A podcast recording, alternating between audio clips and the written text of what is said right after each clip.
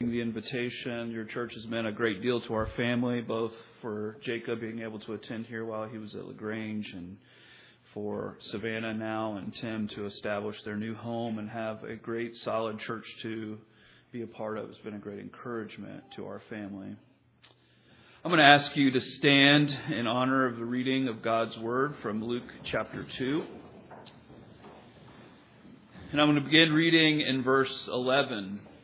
This is God's holy and infallible word.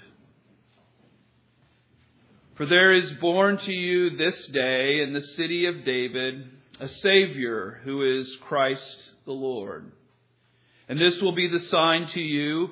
You will find a babe wrapped in swaddling cloths, lying in a manger. And suddenly there was with the angel a multitude of the heavenly host praising God and saying, Glory to God in the highest, and on earth peace, goodwill toward men. So it was when the angels had gone away from them into heaven that the shepherds said to one another, Let us now go to Bethlehem and see this thing that has come to pass, which the Lord has made known to us. And they came with haste and found Mary and Joseph and the babe lying in a manger. When they had seen him, they made widely known the saying which was told them concerning this child. And all those who heard it marveled at those things which were told to them by the shepherds. But Mary kept all these things and pondered them in her heart. Then the shepherds returned, glorifying and praising God for all the things they had seen, heard and seen, and as it was told to them. And children start paying much closer attention now. And when eight days were completed for the circumcision of the child, his name was called Jesus, the name given by the angel before he was conceived in the womb. Now, when the days of her purification according to the law of Moses were completed, they brought him to Jerusalem to present him to the Lord. As it is written in the law of the Lord, every male who opens the womb shall be called holy to the Lord. And to offer a sacrifice according to what is said in the law of the Lord, a pair of turtle doves or two young pigeons. And behold, there was a man in Jerusalem whose name was Simeon, and this man was just and devout, waiting for the consolation of Israel. And the Holy Spirit was upon him. And It had been revealed to him by the Holy Spirit that he would not see death before he had seen the Lord's Christ. So he came by the Spirit into the temple. And when the parents brought in the child Jesus to do for him according to the custom of the law, he took him up in his arms and blessed God and said, Lord, now you are letting your servant depart in peace, according to your word. For my eyes have seen your salvation, which you have prepared before the face of all peoples, a light to bring revelation to the Gentiles and the glory of your people Israel. And Joseph and his mother marveled at those things which were spoken of him. Then Simeon blessed them and said to Mary his mother, Behold, this child is destined for the fall and rising of many in Israel and for a sign which will be spoken against. Yes, a sword will pierce through your own soul also, that the thoughts and many hearts may be revealed. Now there was one, Anna, a prophetess, the daughter of Phanuel, of the tribe of Asher. She was of great age and had lived with a husband seven years from her virginity and this woman was a widow of about 84 years who did not depart from the temple, but served God with fastings and prayers night and day. And coming in that instant, she gave thanks to the Lord and spoke to him to all those who looked for redemption in Jerusalem. May the Lord be pleased with the reading, the hearing, the applying of his word. Please pray with me. O Lord Jesus, I pray that your name would be exalted among us, that your people with one voice would give glory to you. O Lord, we desperately need hope as your people, and Oh Lord, how desperate it is for hope in the world that's dying around us. We pray that today that we would be filled with your hope and we would carry hope with us and bring the message of hope to those around us. We pray that Christ would be glorified in all these things. It's in Jesus' name that we pray. Amen. Please be seated. The title of the message today is Waiting in Hope, Simeon and Anna. It will not be a detailed exegesis of that long section. It would be best described as maybe a textual or thematic sermon on this topic. So I'm hoping that we'll get a greater sense of what hope is and what we should be thinking about this glorious time of year. What is hope? Well, it means to trust in, to wait for, to look for or to desire something or someone or to expect something beneficial in the future. The Christian life is really made up of hope. We are a hopeful people. Jeremiah, the prophet, appealed to God by saying, Our hope is in you. The Lord is the hope of his people. It implies trust. God's people trust the Lord. They put their hope in Him. In the Old Testament, believers were encouraged to wait for God expectantly. In difficult times, we should wait upon the Lord. Psalm 25, 27, Psalm 40, Psalm 130. This theme is repeated throughout the Psalter. The hope that believers are to have is accompanied by the prayer that we will not be disgraced or ashamed. God's promises to us is that we will not be disappointed. 27 times in the Septuagint, Greek translation of the Old Testament, the idea of hope is tied to waiting, to be patient, to endure. When there is suffering, the individual bears affliction patiently while hopefully waiting for the Lord's deliverance. Psalm 40, a psalm of thanksgiving, recounts the sufferer whose hope was realized. I waited patiently for the Lord. In the New Testament, Paul writes about setting our hope on God, 1 Timothy 4, and on Christ, Ephesians 1.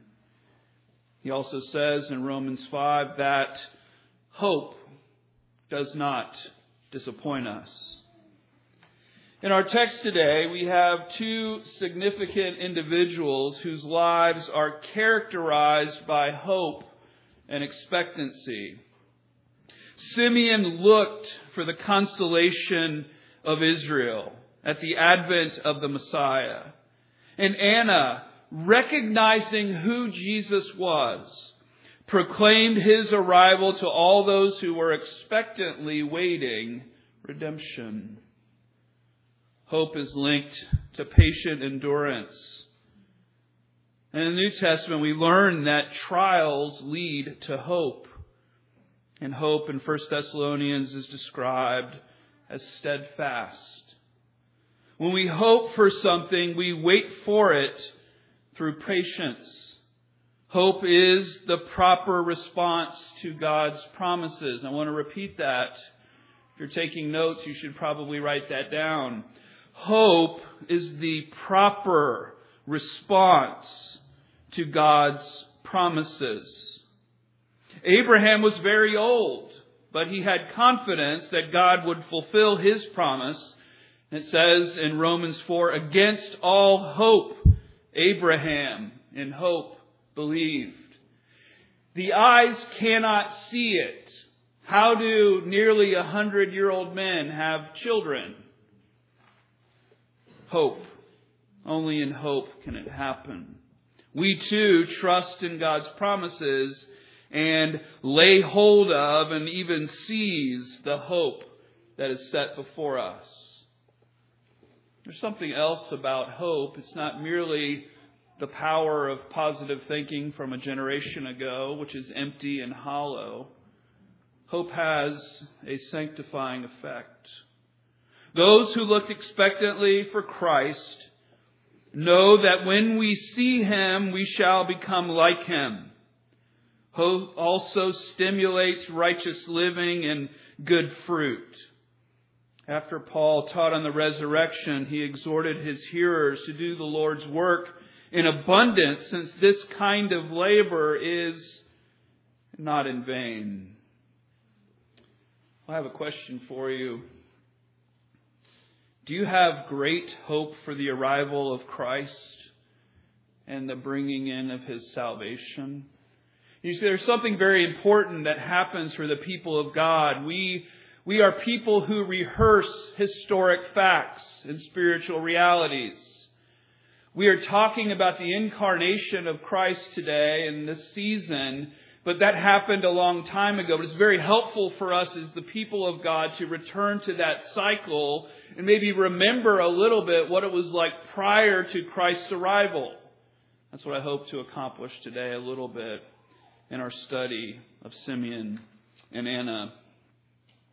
Well, here's my sermon in a nutshell. Christ, the Son of God, became man that we might become the sons of God. Simeon and Anna waited, served, and proclaimed that truth about the arrival of Christ and his salvation. They were defined by the hope and expectancy of Christ.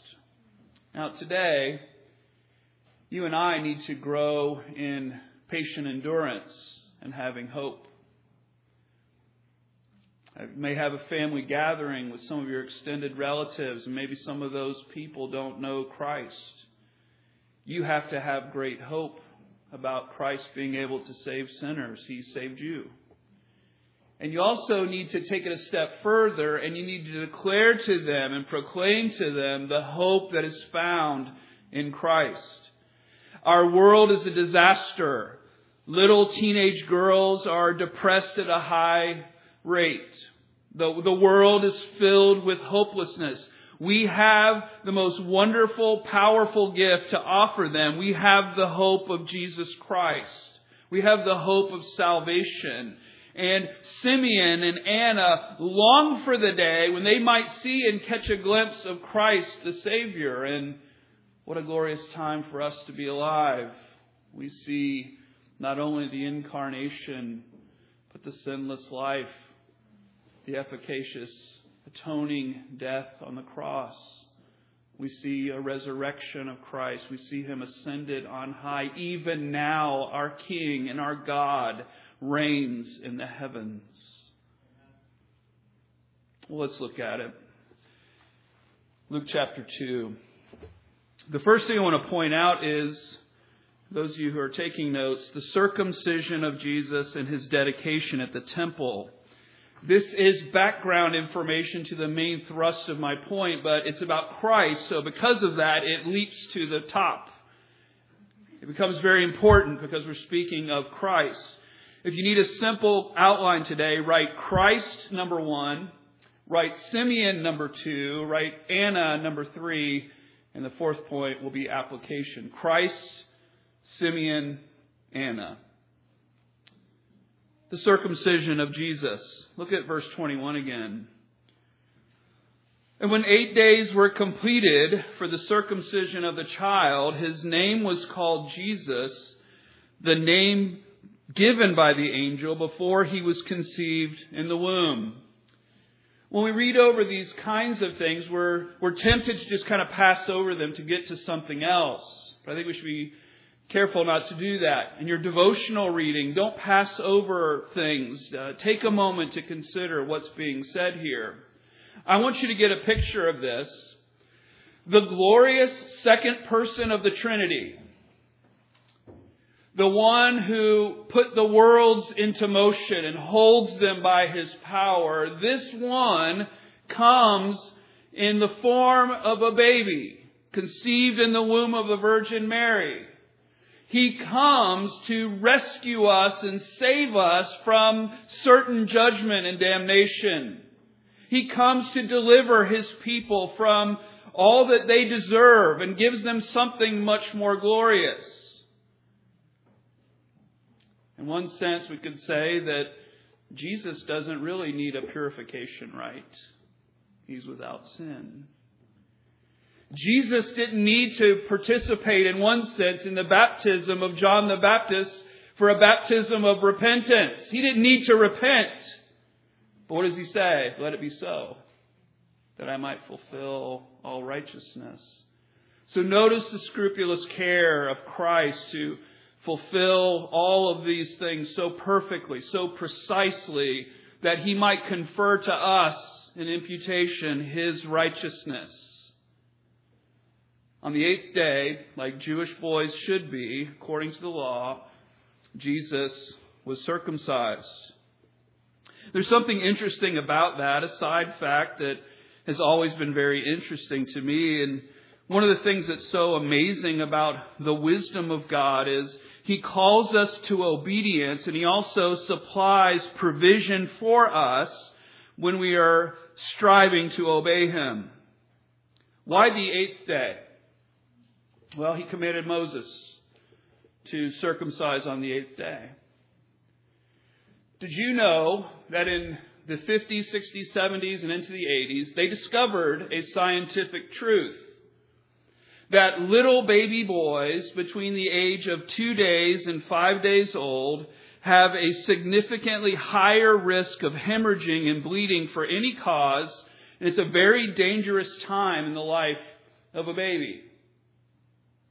But did you also know that on days five through seven, the babies produce more vitamin K than they ever would at any time in their life?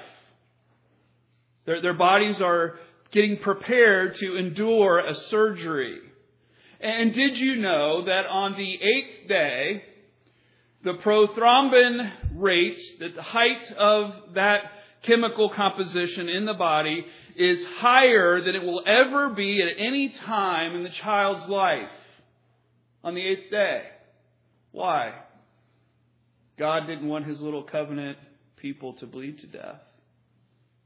The best day to perform surgery on any human person, even a baby, would be is on the eighth day.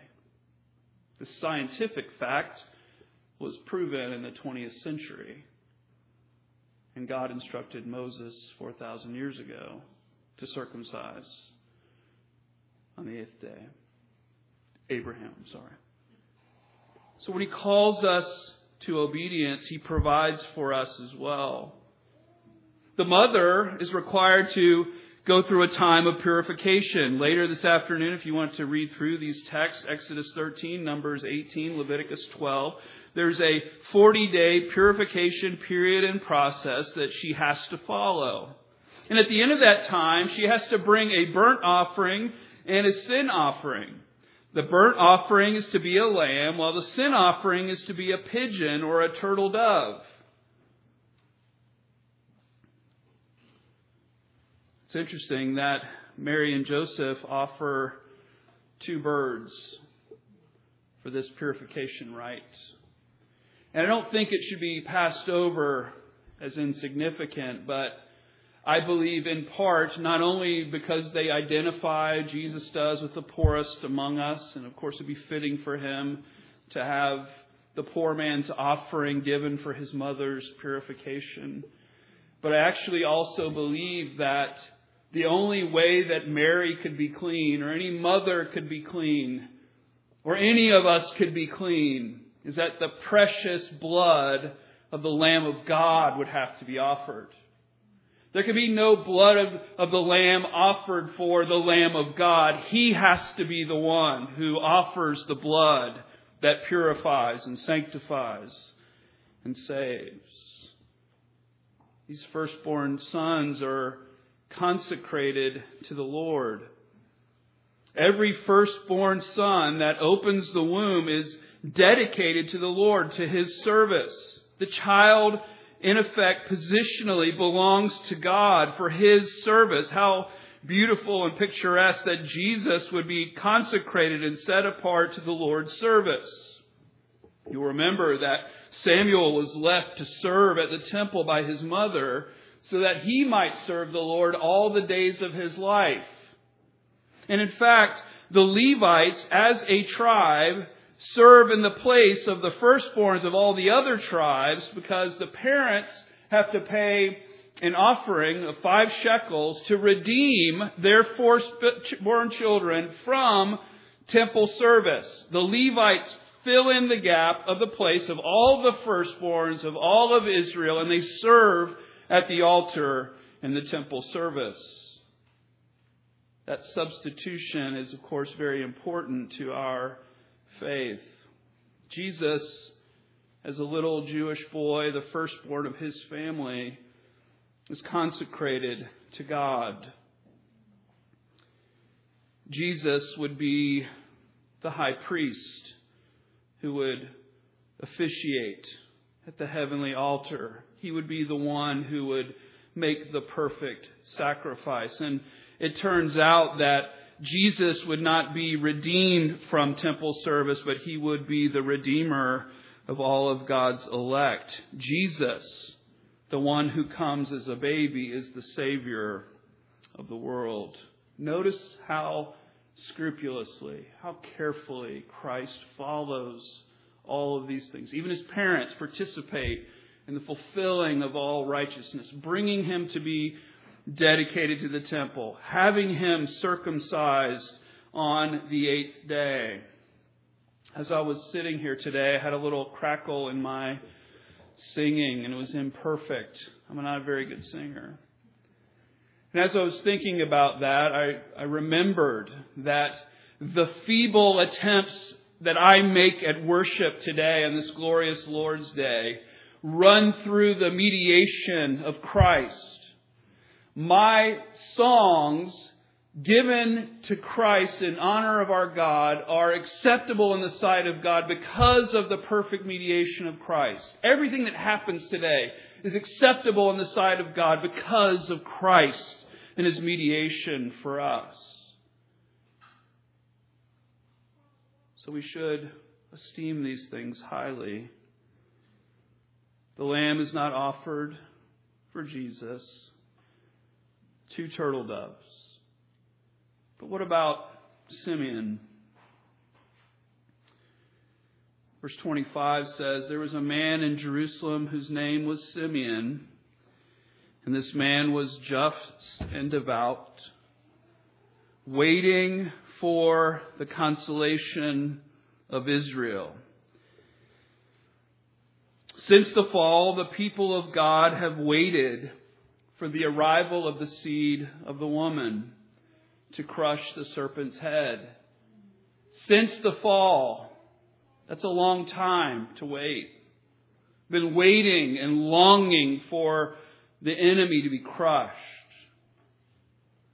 And Simeon has a Holy Spirit enabled capacity to wait and to discern and to see that the Lord is bringing salvation to Israel. If you recall the, the narrative in the Exodus, the history uh, of Israel is riddled with suffering and a need for deliverance. The Passover event was marked by the salvation of the firstborns of Israel. They were covered in the blood of those lambs. Egypt suffers the decimation of all of their firstborns. They were subjected to captivity and exile because of their sin. They longed for the righteous one, for God's Messiah to deliver them. They needed consolation. They needed comfort. And this could only come when the Son of David would arrive. Pastor Boyd mentioned this arrive to shield them, to protect them. The Son of God becomes the Son of Man that we might become the children of God. There's something else. Simeon, his waiting is done in hope. He faithfully served God with expectancy. He was given assurances that the Holy Spirit, by the Holy Spirit, that he would not see death before he had seen the Lord's Christ. Christ's incarnation is the realization of that great messianic hope. Salvation was coming to Israel, and it was also coming to the nations. Simeon prophetically told the truth about the division that Christ would bring. Look again at his song and beginning at verse 29. Lord, now you are letting your servant depart in peace according to your word. For my eyes have seen your salvation, which you have prepared before the face of all peoples, a light to bring revelation to the Gentiles and the glory of your people Israel. Then skip down again in verse 35 it says, He's speaking to Mary, Behold, this child is destined for the fall and rising of many in Israel, and for a sign which will be spoken against. A sword will pierce through your own soul also, that the thoughts of many hearts may be revealed. My friends, it's always sad to me. My church meets in an old Episcopal, historic Episcopal church building, and we have to start everything an hour later. We're driving to church, and at a time when people, the Lord's people, gather to assemble, the vast majority of the people in my community are out doing other things. Sad we saw it on the way here. The people out shopping and doing other things, probably getting ready for Christmas. They don't know, and we, we have to warn them. It's our duty and our obligation. We, we've taken too much of a neutral or passive approach to our neighbors and their paganism. We have to warn them of the surety of God's judgment upon them. We have to tell them that they are in great danger and there's great hope for them if they trust in Christ. We have to. We, we are obligated. We're bound. And it should be a privilege and a joy for us to tell people about the hope that exists in Christ. So, in connected to Simeon's hopefulness, he has a message of warning, a message of judgment. He waits patiently, but he also prophetically tells them the truth. Do you actually believe that judgment is coming? The doctrine of hell is in disrepair in evangelical churches. People don't really believe it that one who tends toward antichrist behavior, the Pope has said there is no hell. The Pope said there is no hell. Do we believe it? Do we believe that really there's a sharp dividing line before the sheep and the goats, the people of God, and, and everyone else? Do we really believe that some are made joint heirs with Christ and others to everlasting punishment? If we believe that, then we have to be a people who prophetically warn judgment is coming. Sharp line of divide is reminiscent here of the Passover. His blood covers the sins of some, those who put all their trust in him, but his judgment falls upon all of those who reject him. The character in our study today that I would like to highlight a little bit more is Anna. So we're on to our third point, Anna. And Anna is an interesting figure. She is, I believe, an 84 year old woman who probably got married in her mid to late teens. And she became a widow, let's say, at the age of 24. That means that this widow dedicated her life in round speculative numbers 60 years she has devoted herself to the service of God.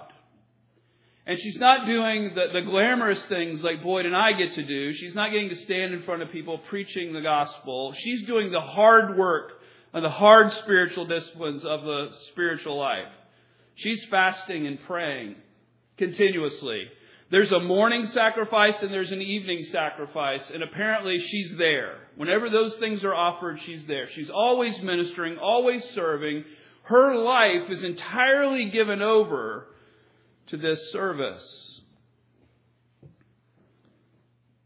Her hope had to shift away from her husband. I wonder what her dreams were about her husband and her family, what they would be like. But she had to make a, a turn, and she entirely dedicated her life to the Lord and His service. Notice that her expectancy now is realized. She's been serving, she's been longing, she's been waiting. I wonder what the relationship is between Simeon and Anna. They're probably always around. They maybe talk about the day when Christ would come, when the Messiah would come, the one who would deliver Israel from all of its sin and death and bondage. She didn't depart from the temple, but served God with fastings and prayers night and day. I have to ask you a question. What is your life defined by today? What are the defining characteristics of your life? We have two heroes of the faith here whose lives are characterized by worship and service. You say, Well, I'm in a different position. I have a job, I have a business, I have a family, I have other obligations. And I say, you need to have worship and service rise to the first place in whatever your vocation and calling is. Whatever you do, make that be the place where Christ is exalted and you serve Him. See, we don't hear stories about people and their, their legendary athletic skills in the Scripture. Those are not the people who are honored. We don't, hear a lot about people building big businesses in, the scripture, but we do hear about people who have great faith. And, and, my friends, sometimes I think we forget. We, we want to, as Reformed people, to have an organized and coherent system of doctrine, and it's very good. But so much of what we are as a people is built on faith, on believing, and hope. It's not easy to explain, is it?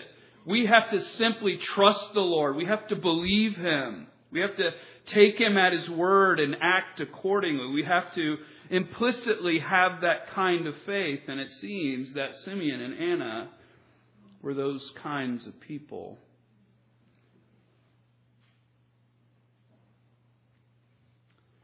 Hannah looked for the day of salvation. She looked for redemption. And my friends, Christ came to pay the redemption price. His bloody death on the cross that we might be delivered from sin and death and be united to Him. Simeon and Anna waited in hope for the day when the Savior would come. We rehearse the occasion at Christmas. We go through the redemptive historical process again and we remember. Do you know what you'll do tonight at communion? You'll rehearse Christ going to the cross. The work is finished. He's not getting incarnated every December 25th. That's not what happened. We're not putting Christ on the cross every time that we observe the Lord's Supper. What an abomination. But we rehearse it. We remember it. We get back into the redemptive cycle and remember there was a time where mankind, it appeared, his sins and his salvation hung in the balance. But Christ came. So there's salvation.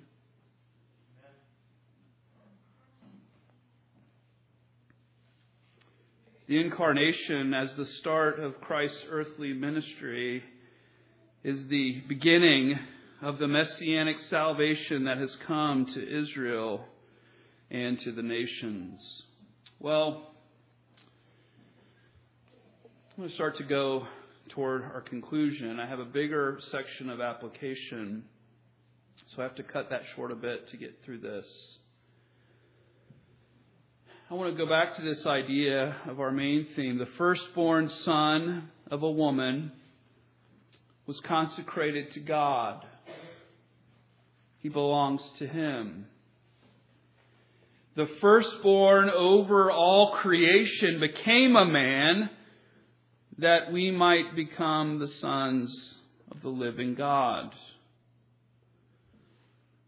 was become my favorite description of redemptive history. The baby Jesus comes not to be a cute baby in a nativity scene, but accomplish redemption. And not only that, he stomps on the serpent's head. He crushes him. Our glorious King, Christ, has come to kill the dragon and to get the girl, the bride of Christ. Back there in Genesis, even Eve, can you imagine what it was like for Adam and Eve to live in that sinless perfection? and to fall into sin, to never have a stomach ache, to never have any of those things, and to be plunged into sin. Since that day, humanity has longed. We heard also from Paul that the creation longs, groans for the redemption of the people of God. My friends, that day has come.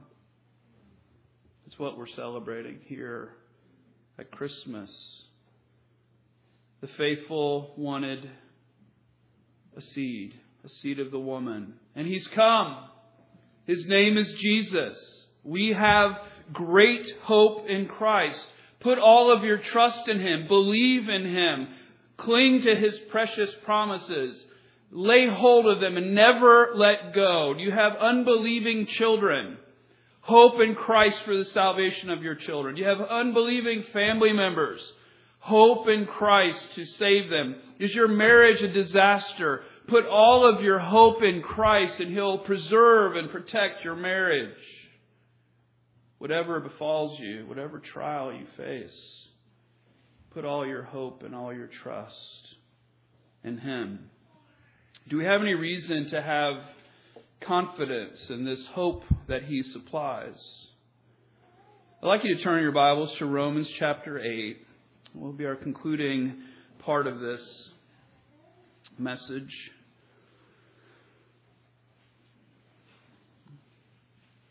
I hope you get something and you're reminded during this, this week of the cosmic and cataclysmic nature of what's happened when the Son of God puts on humanity and becomes flesh, and the implications of that are delightfully mind boggling. But do we have reason or confidence for hope? Let's listen to Paul's words in Romans 8, beginning at verse 19. For the earnest expectation of the creation eagerly waits for the revealing of the sons of God. For the creation was subjected to futility, not willingly, but because of him who subjected it in hope. Because the creation itself also will be delivered from the bondage of the corruption into the glorious liberty of the children of God. Someday there will be no gray, 43 degree, raining skies. I don't know how y'all live in a place like this. We don't get this where I'm from. We have other problems. But the whole creation groans and labors with birth pangs together until now. Not only that, but we also have the first fruits of the Spirit. We already possess it. Hope has been realized in us in our salvation. The Spirit dwells in us, yielding this fruit of the Spirit. Even we ourselves groan within ourselves, eagerly waiting for the adoption, the redemption of our body. My friends, we are getting older. And just a few years ago, I had no gray in my beard. But I have great hope my body, which will rot in the grave, will turn to dust and it will be grotesque to look at, will be raised incorruptible because of Christ. See, we have a great hope. The world doesn't have this. We have it. What about all of my sin? All of my wretched sin? Can we catalog the billions of sins that uh, we've committed? Do I have any hope? I have great hope. I have Christ. I have the forgiveness of sins. I've been united to Christ. His righteousness, my righteousness. His death atones for my guilt. Oh, what hope for the people of God. Even the creation groans. What does it say about us? Verse 24, we are saved in this hope. But hope that is seen is not hope. For what does one still hope for what he sees? There's a very good sanctifying function of hope. Little children, I love that it bothers you that Christmas is coming and you can't open those presents that little time of hoping and waiting and wanting. Maybe that'll be instructive to you for your Christian life. You're going to have to wait. You're going to have to pray. You're going to have to trust. You're going to have to put all your hope in the giver of all of these things. We hope for what we do not see, we eagerly wait for it with perseverance. Someday I will no longer sin against my God or against my fellow man. Likewise, the Spirit also helps in our weaknesses. We do not know what we should pray for as we ought, but the Spirit Himself makes intercessions for us with groanings which cannot be uttered. For he who searches the hearts knows what the mind of the Spirit is, because he makes intercession for the saints according to the will of God people of God, if you had some way to apprehend or grasp just how blessed you are in Christ, your grumbling and your murmuring and your complaining would go away. If you could only lay hold of it and know who you are in Christ. The promise, the hope has been realized. You possess it if you're a believer. You trust in Him. It's yours. It belongs to you.